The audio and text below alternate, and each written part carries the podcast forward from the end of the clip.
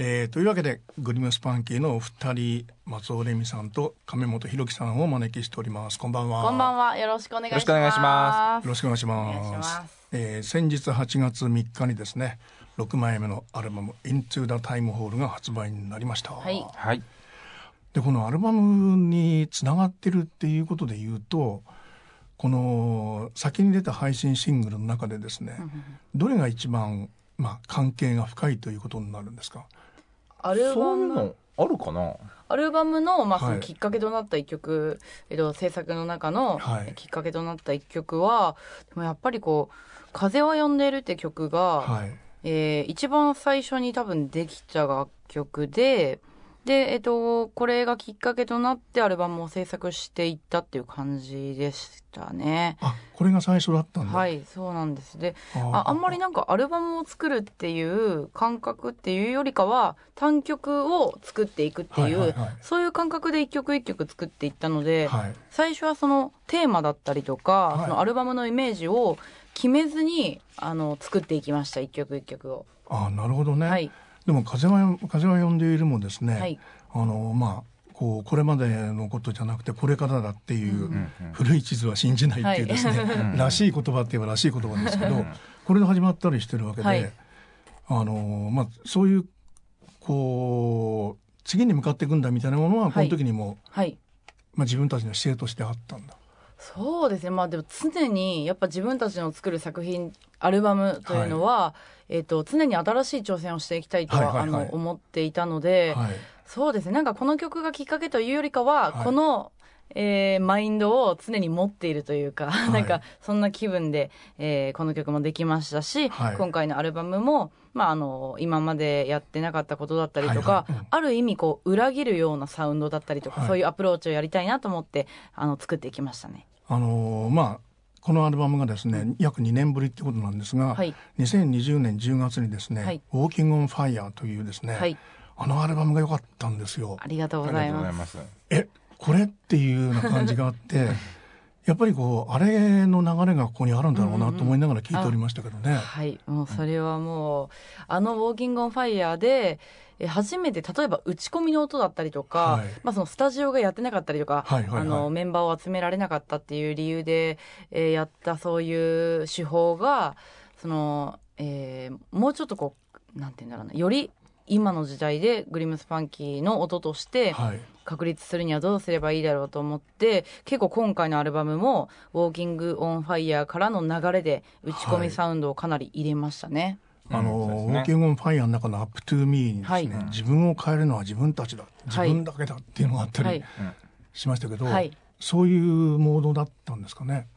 そうなの？まあそうだね。やっぱなんかコロナ禍になってずっと家にこもっていて、はい。しかも、ね、例えばネットの記事だったりテレビとかだったりとかやっぱ情報を得るところがやっぱそのなんていうんですかね何が本当か何が嘘かわからない世の中にはい、よりなっていってると思うんですよ。はいはい。だからそういう巷に転がるいろんな情報を全て鵜呑みにしていたらなんて言うんですかねこうもう自分が何だか分かんなくなるというか本当にえーどうやって生きたらいいか分からなくなる時代に、はいえー、と時代だからこそその本当にいいと思うものだったりとか、はい。本当にそうだと心の底から思うものが自分にとっての答えだなっていうふうに思って、はい。それはやっぱコロナ禍だだったので、はい。より自分と向き合う時間が増えたのでそういうことが思えて、はい。えーそういうテーマをそうですねここ最近書くことが多いと思います。はい。あの Walking On Fire のあの1曲目2曲目3曲目、はい、東京は燃えてる Lonely Boogie、はい。はい By Myself Again、はい、あれはもうそれぞれこうテーマがあってこういう曲にするんだっていうことでああいう形になったんだろうなと思ったんですけど、どうだったっテーマとか違ってましたもんね。もうなんか曲、まあ曲ごとって感じですね。なんかアルバムでってよりかは、まあうん。一曲一曲、あれはね、あの、 By Myself Again とかはタイアップで作った楽曲ですし、はいはい。まあなんか本当に曲ごとのテーマでこの曲はこういう曲にしようっていうので作ってる感じではあります。そうです。ねまあでも「東京を燃えてる」とかは本当にそれこそ一番ひどかったあのコロナの時期もずっと外にあんま出ちゃいけない緊急事態宣言の時に、あのしばらく本当に外に出ることがなくって、はい。自分の家の窓からこう東京に住んでるんで東京の街をこう見ると。やっぱその、えー細かく見ると例えば道端にいっぱいゴミが落ちてますね、はいでもそれってすごい細かく見ると汚いよく見ると汚いけど家の外から窓の外から見るとはい。あの綺麗な街に見えるとかなんかそういうのを家の中で思うことがあって、はい。できっとそう人の感情も同じで、えっと、細かい、えー目線で見るといろんなこう、えー悲しいことだったり寂しいことがあるけど大きな目線で見るとこう都会がこう動いて綺麗にこうキラキラ動いてるように感じるし、それってなんか本当に燃え盛っているというかいろんなかん、はいはいはいえ人の感情が渦巻いていて、はい。燃え盛っているなとその中に自分はいて、はい。えーどういうふうに、えー何を選択して生きていくのかっていうのをすごく感じることが多かったので、はい。作った楽曲です。なのでああいう、うんまあ、ウォーキング・オン・ファイヤーの曲は結構その孤独をテーマにしていたりとか、はい。うん。はい。自分自身に問いかけるものをテーマにしているので、本当こう時代が反映された歌詞になったなと思っています。はい。で、そのアルバムの後にですね、はい。この Into the Time Hole があるわけで、はい、この Into the Time Hole っていう、まあ、この1曲目イントロがあってですね、はい、まあ、これもあの前作のイントロとは違うはい、アルバムをこう、まあ、象徴している何かになるんでしょうけど、これはどの辺でつけたんですか？亀本さんの。そうですね。なんかもともとこの2曲目のレイトショーへとっていう曲ができて、はい。な結構面白いアプローチの曲ができたなと思って、結構手応えがあって、はい。ええまあせっかくだから、これいきなり始まったら、この曲が始まったら結構、アルバム最初、はい結構なんか、おやおやってなるかなと思って、なので、じゃあこれを1曲目ってことにして、さらにその前にこの曲が始まるにのにふさわしい、はい。あの世界観を作ってアルバムが始まりますよっていうなんかこう何かそういうものを見せる音というかなんか導入部分を作ろうってことで作って、あのまあこういう形になったっていうかまあだからこの、まあ、12曲目の流れありきで作ったって感じですね、その時にこの Into the Time Hole って言葉はあったんですか？その時はまだなかったです、あなかったんだ、はい。曲が出来上がってから。はい。あああねなんかやっぱこう映画の導入部分って、はい。まだ主人公が何をするわけでもなく何かこう目的地に向かって歩いている風景だったりとか、はいはい。この物語はどんな物語なんだろう。この主人公はどこに今向かってんだろうみたいなそういうワクワク感が欲しいなと思って、えっと、そのイントロはそのし、えっとレイトショーエイトの曲の本当に映画のオープニングっていうイメージで、はい。えっと、亀本が作ってきたので、はい。それを聞いてあなるほど確かにこれは、えーなんかこう一種のこのアルバムっていうのはそれぞれ違うテイストの曲がたくさんあるけど、それが一つにまとまっているその短編集とか映画の短編集だったりとか、はい。えーそういうものだなというふうに思って、はい。その後にタイトルをつけました。ははは。タイムホールっていうのはこの前作のあのサークル・オブ・タイムはいのタイムって、はいはいはいこのタイムとはつながってるものがあるんですか、えっと裏の裏では、えーつなげました。裏の裏では裏の裏のの気持ちではつなげていて、ああんまそれはあの、なんていうんですかね、えー、わかりやすいつなげじゃないと思うんですけど、そのサークルオブタイムを書いたときに、はいテーマが火の鳥だったんです。手塚治虫さんの火の鳥。で、その火の鳥って宇宙をテーマにしていて、はいはいはい。えー壮大な、えーその宇宙の中のそういう、えーブラックホールに飲み込まれたり、違う星へ行ったり、はい。仲間と別れたりとか、なんかそういう、えーあの宇宙の大きくて、えー無限にあるあの空間の怖さというか、はい。時間さえも、えー止まっている、はいはいはいあの空間っていうのにすごくこう胸を打たれてサークルオブタイムを作ったんですけど、はははいつもアルバムを作るときに、えっと、毎回じゃないんですけど、そのアルバムの一番後ろの曲と、はい。次のアルバムの1曲目だったりとかに、なんかこうつながるストーリーをはい。自分の中であの考えるのが好きなんですよ。そうなの？本当？本当本当。本当か？うん。このタイイントゥ・ザ・タイムホールって言葉はお二人で話し合ったんですか、あ、えっと、私が作ったんですけど、あなるほどね。はい、ええ。だからあの前作とこうどういうふうにこう、えー進化して見せよう。だけど前作とちゃんとつながっている。自分の歴史はつながっているふうに見せようってはいはい考えた時に、え。あのサークル・オブ・タイムの曲のイメージがすごくこう自分の中で引っかかって、はい。でその宇宙観っていうことで、うん。えーそのアルバムを象徴するワードをはい。ネットで探していた時に、ええ。ーブラックホールだったりとか、はいはいはい。タイムホールだったりとか、はい。そういう言葉を探してたんです。で、えータイムホールっていう言葉を見つけてあその時間が止まっているそのタイムホールっていうのは、例えば曲を曲と似てるなと思ったんですよ。はいうんはいで、うん。曲っていつ聴くかとか誰が聴くかによって、はいこちらの捉え方はいろいろ変化するものだけど、はい。曲自体のその曲の中の、えー世界、はい。歌詞の世界だったりとかは、い。えーいつの時代も同じというか、はいだなと思って、はい。それってこうタイムホールの中にあるみたいって思ったんです。なるほど。えでその曲の箱が、はい。タイムホールの箱曲の箱がたくさんこう並んでいて、はい。そこを覗き込んでいくような、そんな感覚がこのアルバムにはするなって思って、なるほどね。それって、ええ。あの違う言い方で言うと、うん。短編映画集みたいにも捉えられますし、はい一個一個のタイムホールに入っていくっていう、うん。えー表現にもなりますし、はい。えーそういう意味でこの言葉を選びました。なるほどね、はい。でそういう始まり方でですねこの1曲目2曲目「レートショーエイト」まあ、これがあの本編、まあ、歌のあるっていうことで言うと、はい。これからになるんでしょうがあの打ち込みとファンキーみたいなそういうあのこの1曲目2曲目のまあ、はいはい。流れは。亀本さんはこういうあのいわゆるファンク的なもの？そうですね、ええ。なんか全然こう割となんか自然と自分の中にインプットされてたものみたいなはい。感覚はありますね。なんか、はい。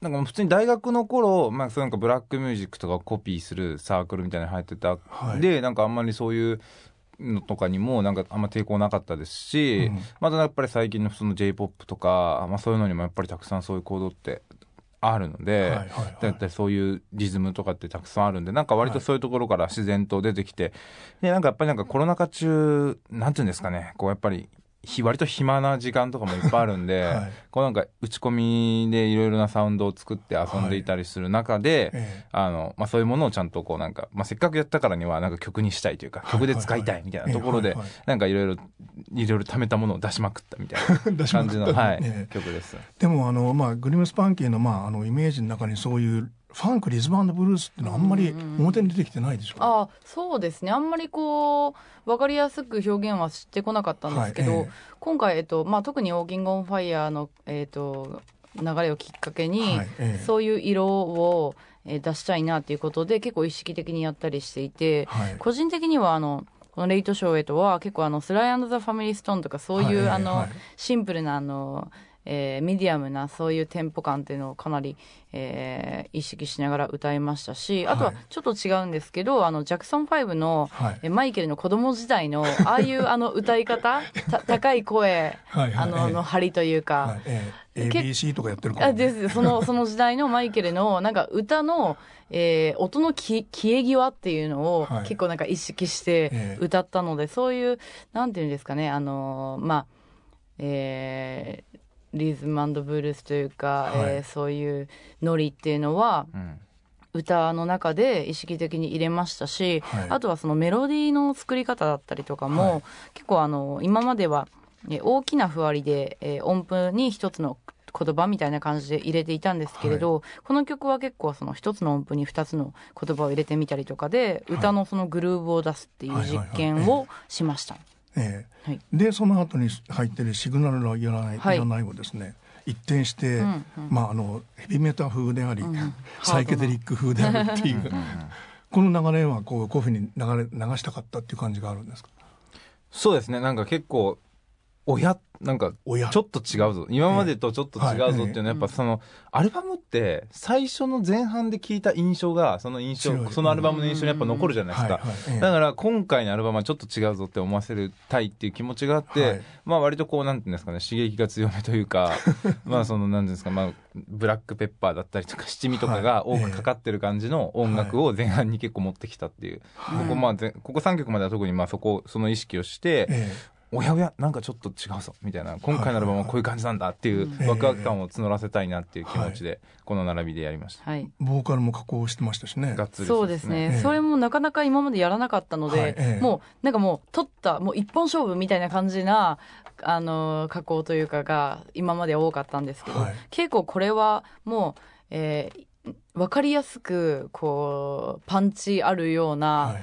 えーサウンドにしようっていうことでやっぱその今ロックミュージックっていうものがあんまりなんていうんですかね今時こうイケてるものじゃないというかあんまりこう下火になってきてる時に、確かにね。やっぱ私たちはロックが好きで、はい。もちろん今流行ってるものもかっこいいと思うけどやっぱそのロックってすごいパンチがあって刺激的でえなんかね爽快感のあってっていうものですよっていうのをうん。分かりやすく、はい。えロックが好きじゃない人にも見せるにはどうすればいいんだろうって考えたんですよ。はいはいはい。でその時その亀本がえもうじゃああのとにかくもう、えー思いっきりやっちゃおうってことで、えはいえ。まあ、今までこういう結構あのサウンドもヘビーなサウンドをうん。あんまりやることはなかったんですけども、はいはい。ええ。今日あの今回はかなりこう、えーなんていうんですか挑戦そこは挑戦して、はい。ええ。ヘビーに、えー作ったっていうのが、えー私的には今までやらなかったえはい。あの挑戦かなと思ってます。はい、この歌詞の中のね、うんうん。あの瞬きのたびにはい。変わる正解に振り回されたくていいよなみたいなのとか、そういうあの目の前のことはい、これはあの音楽の流行みたいなことも、うん。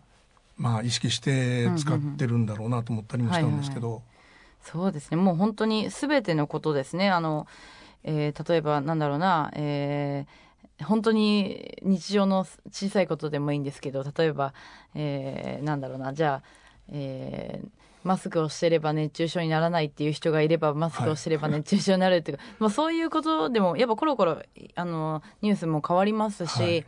あの流行ももちろんコロコロ変わりますし、全てのことに対してやっぱその、えー変わっていくことも大事だけどそこに全てこう翻弄されていたら、はい。やっぱその生きるのが大変ですよね。やっぱもう、あの、どこに自分を置いていいかわからないというか、はい自分がわからなくなるというか。なので、そのもう、まばだきの旅に変わる、もうコロコロコロコロ変わる世間一般で言われている決まりだったり、ルールだったり、正解に振り回されずに、こう自分でそうだと思うものを、はいえー信じていきま、いいくのがいいんじゃないかという、なんかそういうことを思ったので、ええ歌詞にしました。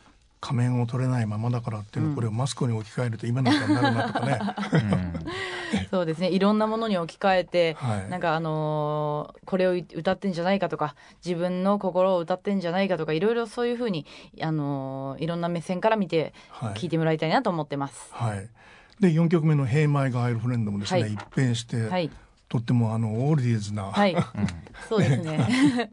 ツイスト風な、はいはいはい、そそうですね。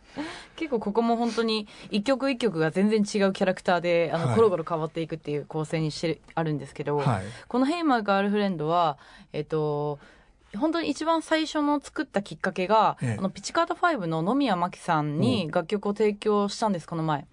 で、えっと、それで楽曲提供した曲が、えっと、私がピアノで作った曲だったんですけど、はい。それとは別で、候補として、はい。あの、亀が、えーここういうちょっとこう、ピチカート的なこうキュートで、キッチュでキャッチーな、えーリズム、こういうのどうだろうってアイデアをくれたんですよ。はい。ええ。でその元ネタ、元ネタというかが、えー素材がこの Hey My Girlfriend だったんです。あなるほどね、はい。ええで、えっと、私が作ってた曲があったんで、はい野宮真紀さんにはもうそれを絶対に歌ってもらいたいと思ったんで、そっちを、えー差し上げて、で、ちょうど余っていたこの Hey My Girlfriend、じゃあこれ自分たちの曲にするかってことで、作ったっていうのは最初の、えーあれですね、あの、きっかけですね。この「マイ・ガールフレンド」っていうのはじゃあ、はい。野宮真紀さんっていうことになるのいや、かしら？そこはちそうでょっともないのね違う、違うんですけど、なんか本当に映画とかのドラマとかで、はい。ラブコメみたいな、なんかそういう女の子たちが、ええ。えーなんかこう、失恋したりとか、悩みがあったりとか、そういう日常ってすごいキュートだなと思って、はいええはいそれをすごくこうノリのいい、はいちょっとこうオールディーズなレトロな雰囲気もあるけれど、サビはすごくキャッチーでポップっていう、はいそこに乗せて、あの、歌えたらキュートだなと思って作りましたね。このギターはあの、こう行くぞみたいな感じで弾いてるようにも思いましたけど、うんうんうんはい。そうですね。なんか、その、なん、なんていうんですかね。これ例えばギターソロとかは結構なんか、意図的になんか、クラシカルなロックというか、なんかちょっとご機嫌な感じ、うん。ロックンロールな感じみたいなのは、なんか意図的になんかうん。そういうバランス面白いなっていうところさあこれでどうだみたいな感じのね、なんか入れております。なるほどね、はい。でもこういうあのオールディーズフィフティーズみたいな感じってそうですね。亀本さんの中にないある？でもさ僕さ 50s 好きだよねもう結構。あ意外と意外とそうか？かもしれない。というかこの衣装とかも結構、あジャケットの衣装とかもこれはもそうだよね。すねいやこれはあー。60年代だったけど60年代かな、うん。でも結構さスタイル的にもさ、ちょっとそういう服装多かったりしますし、はいはいはい。え。まあなんかやっぱ映画とかも好きですし、はい。うん。なんか全然好きな要素であります。ただ音楽としてはなんですかねそんなに通ってきたってよりかはなんかこういう要素はもっとそれをデフォルメされたもっと新しい音楽からのインプットが多いかなっていう気がします、はい。なるほどね。はいうん。まあグリーンスパンキーっていうとまああのセブンティーズみたいなところにこうん。うパブリックイメージがあるんですけど、はいはいはいでも、まあ、前作もそうでしたけどもっとレンジが広いバンドなんだよっていうのがね あれはもう印象強かったですね。ありがとうございます、でそうういうございやその中後のですねはい「It's a Sunny Day は」はい。これはもうあのグリムスパンキーだろうっていう感じが ありましたけど。そうですね。これは結構あのブリティッシュロックななんかそういうイメージで作りたいなと思って、はい。結構そのまああのーコロナ禍になる前にはい、最後に行った、えー旅がイギリスだったんですよ、あ旅行かれたんだ。そうなんです。あで私結構あの旅に行って、ええ。そこで歌詞をの素材を集めて言葉だったり情景の素材を集めたりとか、衣装を探したりとか、はい。もうそのために行く海外なんですけど。なるほどね。ジプシーですからね。ジプシーね 曲 ありがとうございます。そうそれで、えっと、最後に行ったのがえっとヨークっていう町イギリスのヨークっていう町で、すごい田舎の町なんですけど、はい。えっと、空港から降りてしばらくタクシーで、えー向かうんですね町に。はい。でその、えーくタクシーの中の風景がすごい最高でイギリスの田舎の、もうあのしえーす牧場だったりとか草原があってそこに至るとこに羊ちゃんがいて。はい。で空は晴れていて、はい。雲があのゆっくりと流れていてってそういう風景って本当に素敵だなっていう、はいはい。心の中にうん。ありまして。でそれをいつか曲にしたいなって思ってたんですよ。なるほどね。はい。あ、でそれでちょうどその自分があのひなんていうんですかね作り始めた時に結構そういう、えーイギリスの、えーなんていうんですそのエバーグリーンなそういう雰囲気だったりとか、はいええはいそういうものを表現したいなっていうことで、えー自然にこういう歌詞になっていきましたね。なるほどね。はい、でその神様今だけは悲しみも悩みも全て隠してっていうのもはい一種のそのコロナ禍で疲れた諦めみたいなのがあって、はいはいはいもう神頼みするしかないみたいな、はいうん なんかそういうまあそのこれはこれで時代を反映させてるんだけどいつの時,、時代に聞いてもその、えードライブしながら晴れた日にはい聴いても気持ちいいような曲を作りたいなと思って、なるほどね。はい、作りました。あ初期はバスが多かったですけどあね。そうですね、そうですね。そうなんです。これは なんかドライブしながら聴いてもらいたいなっていう。はうんい。でこのギターははい。ねこれはもう好きなギター。いやまあなんかでもこれ僕の好みっていうよりも、はい。松尾さんの好みの方が多いかもあしれない。そうだね。歪み方。歪みとこのなんかめっちゃなんかもはやグランジぐらい歪んでる、うん松尾さんがこういう感じの、なんかもうジャーって歪んでるやつでやったら面白いっていうなところで、でこれあの唯一松尾さんがこの曲エレキギター弾いてんだよねうん。あそうなんだ。エレキはね。エレキはこのれ曲で、うん。僕と二人で一緒に弾いてて、松尾さんの方のさエレキもさ、ひファズをさ僕のファズでなそうそうそうそう。セッティングして、えあのうん一緒にバーって弾いてね、うんもうバンドの取り方で、せーので撮って。え楽しかったですね。だから結構アコギは結構レコーディングとかもすることあったんですけどこのエレキが久しぶりだったんでなんか楽しかったなみんなで演奏する楽しさを感じたなって、なるほどね。はい。まあ今回のレコーディングはそういう意味ではあのコロナの中でのこうバラバラでやってるみたいな感じはそんなになかった。まあそうですね。ね。なんかまあその曲によって必要な音をチョイスし,、うん。て入れることできましたし、うん。はい。まあ、そういう不便さはなかったですし、まあ、松尾さんもエレキギター弾いて、うんそうだな、ね一生懸命やっていただいて。一生懸命やってた 一生懸命。いや一生懸命。めっちゃ一生懸命やってたよね。そうそうそうそう。でアルバムの真ん中にですね、まあ、シングルで出た「風は呼んでいる」があって、はい。えー、7曲目「ドレスを切り裂いて」はい。これもガラッと変わりました。そうですね。そうですね。はいこれも結構ネタ的には、はい。えっ、と「風を呼んでいる」で一番最初に作ったってさっきあの、はい。お話ししたんですけど、ええ。それと同じぐらいに多分ネタはあったんですよこれが。あ。そうなんですか。はい。あなんですけれどなかなかあの歌詞が全然こう思い通りにいかなくって、はい。なんかうまくはまらないからちょっと放置しといてたんですね。でアルバムができてきた中盤ぐらいでじゃあ他どのどの曲入れようってこう並べた時に、あはい。そういえばあの曲があったわっていうことで、ええ。また引っ張り出してきてあー。それを完成させた曲だったんで、え。意外とこのあのアプローチ的にはこのグリムスパンキーとしてはあの新しい、えーサウンドメイクだと思うんですけれど、はい。意外と最初にあった曲っていうかな最初っていうねアルバムを作り出した時に、うん早めにあったよね。はいあった曲ですね。ちょっと。なんかクラブっぽい感じもありますもんね。うん。本当ですか？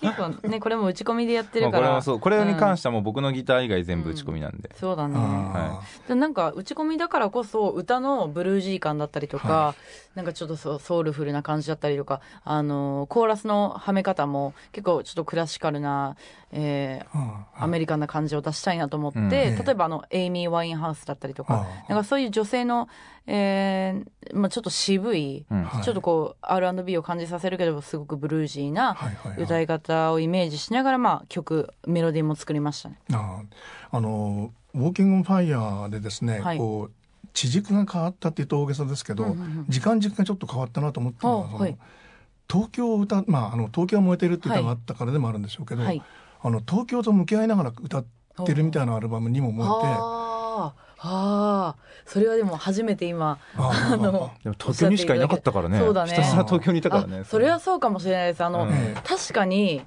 今あの気づいたんですけど、はいええ。確かにそうそうかもね「ウォーキング・オン・ファイヤー」とこのアルバムはうん。どこにも行かずに東京でこもって作った唯一のアルバムで、ええ。他の、えっと前までのアルバムは結構私あの実家に戻って書いてたんです曲を。はいうんはいはい。だったりとかその情景がねそういう情景良かったですもんね。はいええ。私あの外国に行って言葉だったりとかをはい。探してきたりしたので、確かにこのアルバムこの2枚は都会というか東京というかその自分の住んでいるそうイン都会ナーなあのインドアな感じっていうのかな。ああそうかもしれないですね。今気づきました。ありがとうございます。すごい。発見だでこのドレスを切り裂いてのこのまあ最初のその色の感じ、はいはいはい、色彩感っていうのかな、はい。これもやっぱ都会的な感じしたんですよね。はあ。でも確かにその、あのー都会の、えー疲れて帰ってきた、はいそのた家の中だったりとかそういうのをイメージしました。あなるほどね、はい。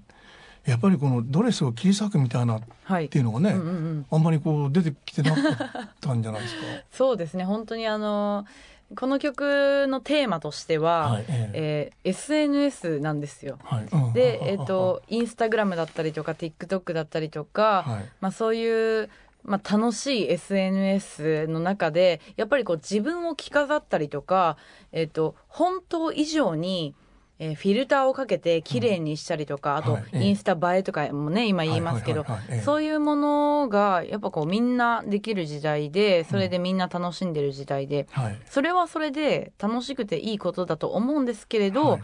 そのフィルターをかけた自分が本当だと思ってしまう。はい。そういう怖さがあると思うんですよね。はいはいはいはい。でそれって人からかけられたものじゃなくって、ええ。自分で自分にかけているものなので、はい。えー自分から振り払うのがすごく難しいと思うんです。うんうん。でもそれって本当に大丈夫？それって自分が自分とは何かっていうものをうん。見えなくなってないっていうのをすごく言いたくて世間に。はい、あなるほど、はい、でそれを訴えたくってそのでもその自分でかけたフィルターを振り払うにはドレスを脱ぐだけじゃダメなんですよ。脱いだらもうあのまた着れるし、はいはいはい、そうじゃなくて心の中のナイフで、うん。そのドレスを切り裂くぐらいのその覚悟がないと,、うんえっと本当の自分が見えなくなっちゃうよっていうなんかそういう、あの歌です。なるほどね、はい。そういう鋭さはまあ、うんありますもんね、はいこれね。でもまあそういうあの今の若い人に向けて今の若い人って言うんですけど まあ30になってるからいいかみたい。な未完成のドラマはこれはもっと若い人に向けてる感じでしょう？あこれはあのディッシュっていうね、うんはい。まああのバンドに、セルフカバーですからね。はいそうなんですよ。はい、まあ、これは本当にあの元作ったイメージはあの北村匠海君っていうあはいのディッシュね、ええはいボーカルの、えー北村君がどういうふうに歌ったらこう自分の、うん自分のことのように歌ってもらえるだろうかっていうことと、はい。あとはそのファンの人たちが、えーこの人がどういう歌詞を歌ったらこう感情移入するんだろうってあの、はい。い、うふうに思って書いたのがきっかけなんですよ。でなのでドラマというはい。えー言葉を持ってきましてその北村匠海君はドラマ出てますからね実際出てるうん演技しているけど、なるほえでもえっとそのドラマで演じている人物とプライベートの人物と、はい。えっと、それがかけ離れていたらはい。いいなんて言うんですかねそれはなん本当じゃなくなってしまうから、うん。その演技してる人物像とプライベートの人物像があのなんてどっちもその人なんだっていう風に見せられる歌詞を作りたいなと思ったんですよ。あ。なるほど。はい、うんなのでその未完成なドラマ、えー自分のその、えー自分の人生だったりとはい。か全てが、えードラマででそれをどういうふうにどんなシーンを刻んでいくかとか、で明日になれば違う自分を演じるっていうのはドラマのことかもしれないし、はい。それは新しい自分のプライベートの挑戦かもしれないし、はいはいはい。なんかそういうふうにあのドラマというものを、えーキーワードにみんなの心に日常に入り込める歌詞を書きたいなと思ってか書きました最初。そういう話は北村さんにはしたんですか？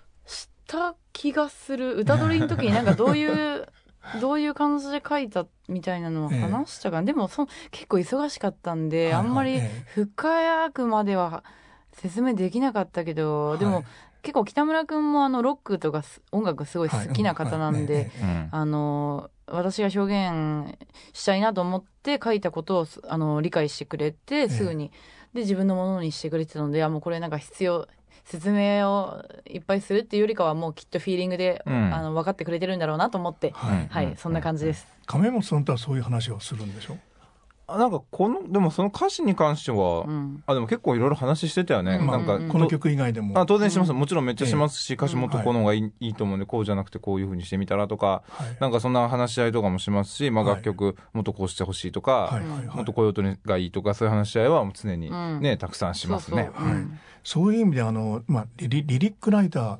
松尾レミに対して、今回のアルバムで思われることはどういうことですか？亀本さん。が。ああそう。今回のアルバム どうでしょうね。えー、でもまた新たなこう一面というか、はい。新たなステップを登っているなっていう感じはすごく受けます。たあの非常にはい、新たなステップ。はい。どどういうどういう？どういう どういう？詳しくお願いしますよ。えだから よりこういい楽曲だったりとかやっぱそのあの年々自分も思うんですけど例えば23とか4ぐらいの時って何も考えなくてもバーって出てきてなんかそれがめっちゃなんかかっこいいみたいな。でもそれはいはいはい。別に作った時も当然理屈も何もないはい。けどなん、うん。あの感覚で作ったものがかっこいいとかってあったんですけど、まあ、30超えるとそれでいい曲ができるってことはほぼほぼなくなってい。って、はい。うんまあ僕もなんとなく理屈もなくなんか適当に弾いたやつがめっちゃいいフレーズになったとかほぼほぼないんですよ、あー。ちゃんとロジカルに考えて全部組み立てなきゃないといいものにならないから、あまあ、絶対その作詞に関してもそういうところに到達あのそういうところに来てるなっていうのを感じていて、ーはい。まあ、その中でもよりこうだからそういう技術とロジックがついてきて自分の才能をよりコントロールして、あのいいものにしていく能力がどんどんついてきているのかなって感じますし、うん。えー当然すごくレベルアップしてるなって思います、えでも松尾さんのポテンシャルはまだいけんじゃないかってやっメンバーとしてのやっぱその、ええ。なんていうんですかね。もう僕はある種その松尾さんにありきというえか、その人生変わったわけですもんね。松尾さんの才能ありきでにおんぶに抱っこで存在してるわけなんで あの松尾さんのポテンシャルがもっとあるっていう希望を持っていないと自分の人生の天井も決まっちゃうから松尾さんのポテンシャルの天井は無限だと思って なそこそれはなんつうんですかねそこはとにかく信頼して松尾さんはいはいはいそこを信じて松尾さんのポテンシャルを、はいはいええ。だからどんどんそれをポポテンシャルをこう引き出すはい。自分の才能を発揮する能力がどんどんついてきてるなって感じます。今回もまはい。た今まで今までだったらより難しくて到達できなかったポイントに来れてるなって気がします。なるほどね。うん。まあそういうあの松尾レミさんがですね、えー下曲もっていうことでクレジットしてはいる9曲目の形ないものっていうのがあるわけですが、これはある意味ではとってもまあらしい曲になるんでしょうし、はい。ある意味じゃなくてもらしいか。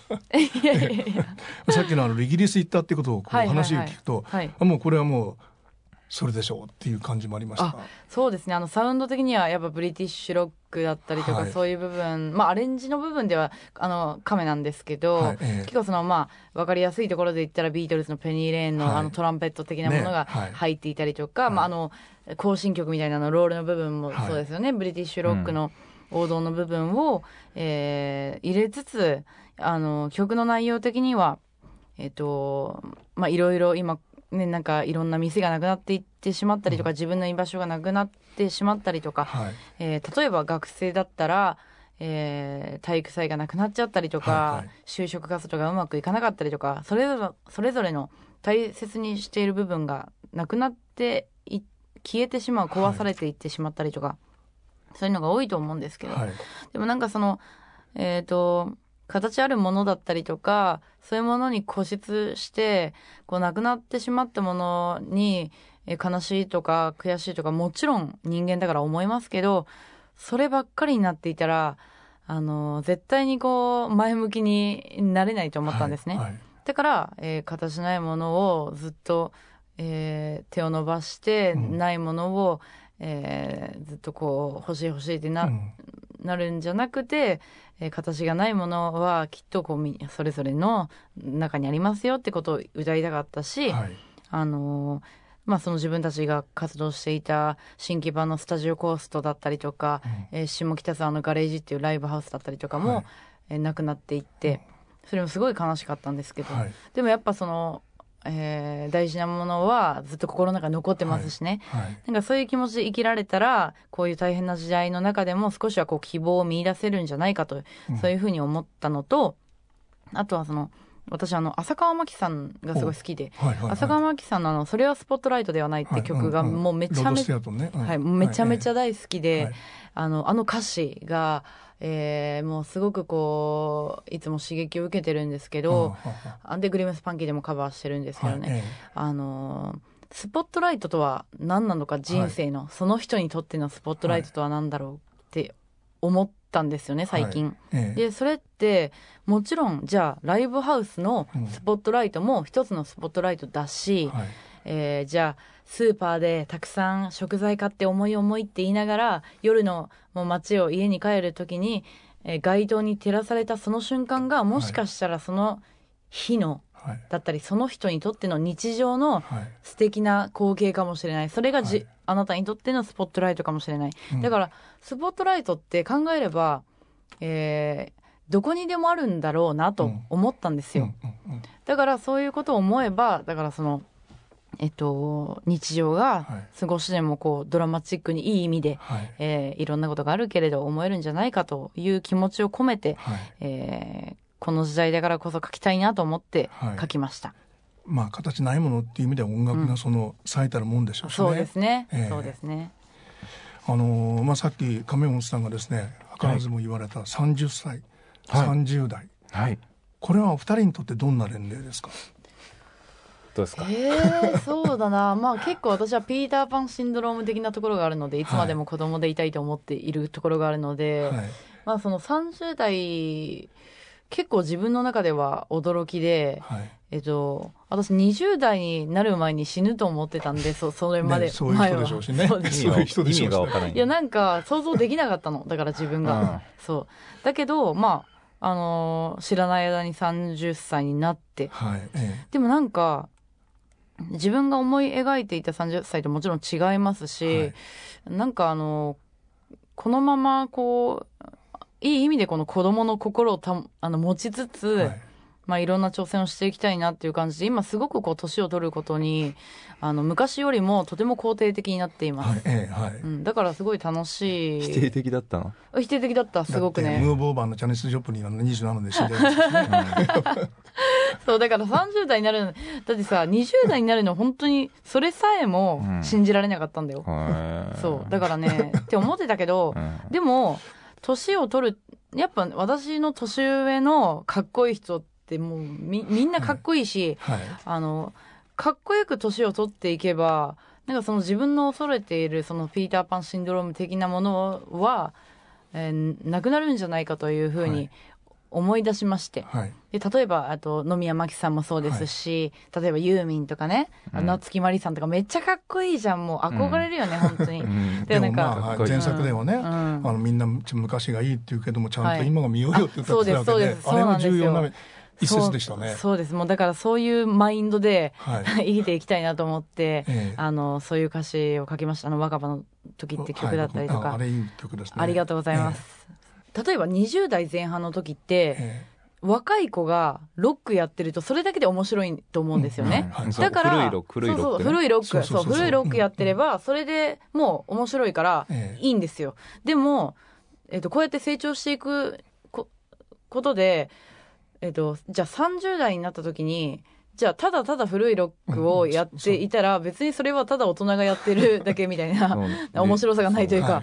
だからそこじゃない、えー魅力だったりとか、価値を自分たちで確立しな、したいなと思って、えーいろいろ挑戦してるって感じです今。なるほどね。はい。ええ。でアルバム「実質的な最後」10曲目「シュガープラムフェアリー」はい。これは最後用だったんですか、えー、とこれはアルバムの、えー順番はまだ決まってなかったんですけれど、はいはい。最後に1曲なんか好き勝手作りたいなよりあまあ、全曲好き勝手作ってるんですけどよりこうラフに作りたいなと思ってはい。作り始めた曲で、えで一番最初は、えーまあ、本当自分の趣味でもあるえはい。えー60年代後半の結構そのサイケの、はい。えーなんかマニアックなバンのなんかオマージュみたいなことをやりたいなと思って、はい。作り始めたんですけどなかなかうまくいかなくって。であの例えばえっとえっと「Tomorrow」っていう、えー、版の、え1曲目に入ってる「ほえー My White Bicycle」って曲だったりとか、あと「Pretty Sings の」えっと SF Sorrow is Born」っていう曲だったりとかそういうサイケ版の日本語で、えーはい。サイケ的なちょっとマニアックな感じで作りたいなっていうことでやったんですけえど、なんかしっくりこなくって、えで亀に相談したら、はい。あなんかじゃあ、えーベースラインをつけてみようっていうことで、はい。えーつけてくれたんですよベースラインを。でそれがすごく良かったので、え逆にそのベースラインだけ残して、ええ。他は一回取り払って、えもう一回その、えー上に作ったらどうかっていうことで、ええ。ーいろいろ実験をしながら作った曲で、え。でも実質本当に歌詞とメロディー合わせて2日ぐらいで作ったねこれはね。そうですね、うん。はあただやっぱそのその難しいのがなんかその松尾さんがこういうニッチな音楽をやりたいとかこういうマニアックな音楽の曲も一曲やりたいっつって作り出すんですけど でも結局松尾さんが作る曲がはその日本語でであるっていうのもあるし、うんはいはいはい。全然日本語で普通にポすごくポップないいメロディーになっちゃってるからはい。逆にいいメロディーになりすぎてしまうとニッチな音楽ではなくなってしまってそのやりたいものとは違うことになっちゃうから、えもうある種そのニッチなものってあんまり多くの人には聞かれてないから ニッチなわけじゃないですか。で、ある意味聞き心地の悪さがあるからニッチなわけじゃん。うんだけど聞き心地のいいメロディーを作ってしまうから、うんまあ結果的にはもっとみんなが聴ける音楽になったってことだと思いますよ、僕は。それでいいんじゃないですか？それでいいんじゃないですか？そうかな。そう、だから逆にニッチなことをやって、それでかっこいい人たちもっていうのも、それはそれですごいことなの。うんそうだね。いやそ違う別に私そこを目指してるわけじゃなくて、そそれを素材としてあのグリムスパンキーとしての楽曲を作りたいって思っただけだから。でもなんかできたものを聞いたら、うんなんか僕はメロディーがポップすぎて、そのなんかうんやりたいイメージとちょっと違く感じたから、ちあの作り変えた方がいいかなと思ったの。だから作り変えて。なるほどねそうそうそうそう。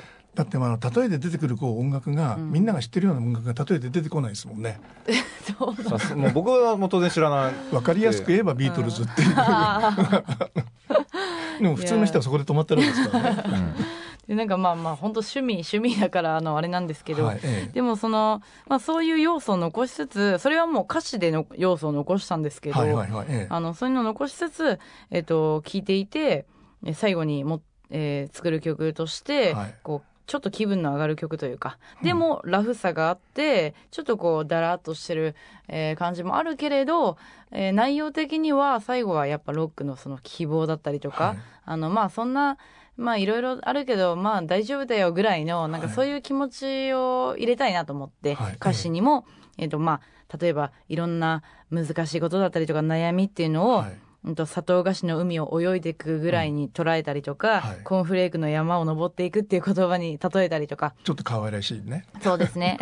そんななんかその日常のその、えーなんて言うんだろうな。ふとした時に感じるものだったりとか、えーそういうラフさも入れ込みつつ、えーユニークに、えーなんかかけたらいいなと思って作りました、ね。はい、これは、はい。あのアコギ弾いてるなこれはな。ただこの曲では 松尾さんがご弾いておりますね。はい。食べかけマフィンっていうのは これいろんな意味ありそうですね。そうまあねいろんいろんな意味でね。ええ。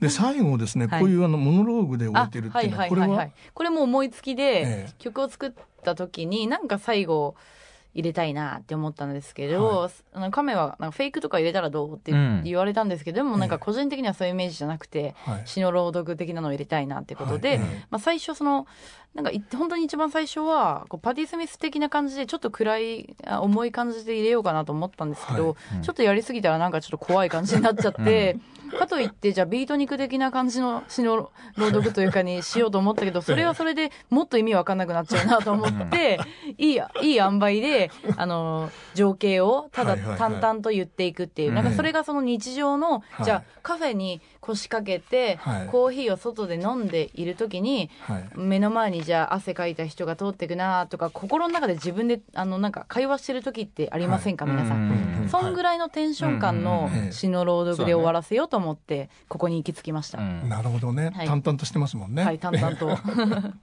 でこの、まあ、さっき先週に言われたアルバムの最後が次に何かつながってるものになってるかもしれないっていうことで言うと、はいはいはこれは次につながりそうなんです。かこれはどうかな？ちょっとまだわからないですけどね。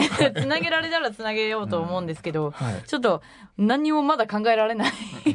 それはもうこのアルバムに全部注ぎ込んだっていうことでもそうですね。ですね。うんはい。頑張ります。ありがとうございます、ありがとうございました。ありがとうございます。ありがとうございます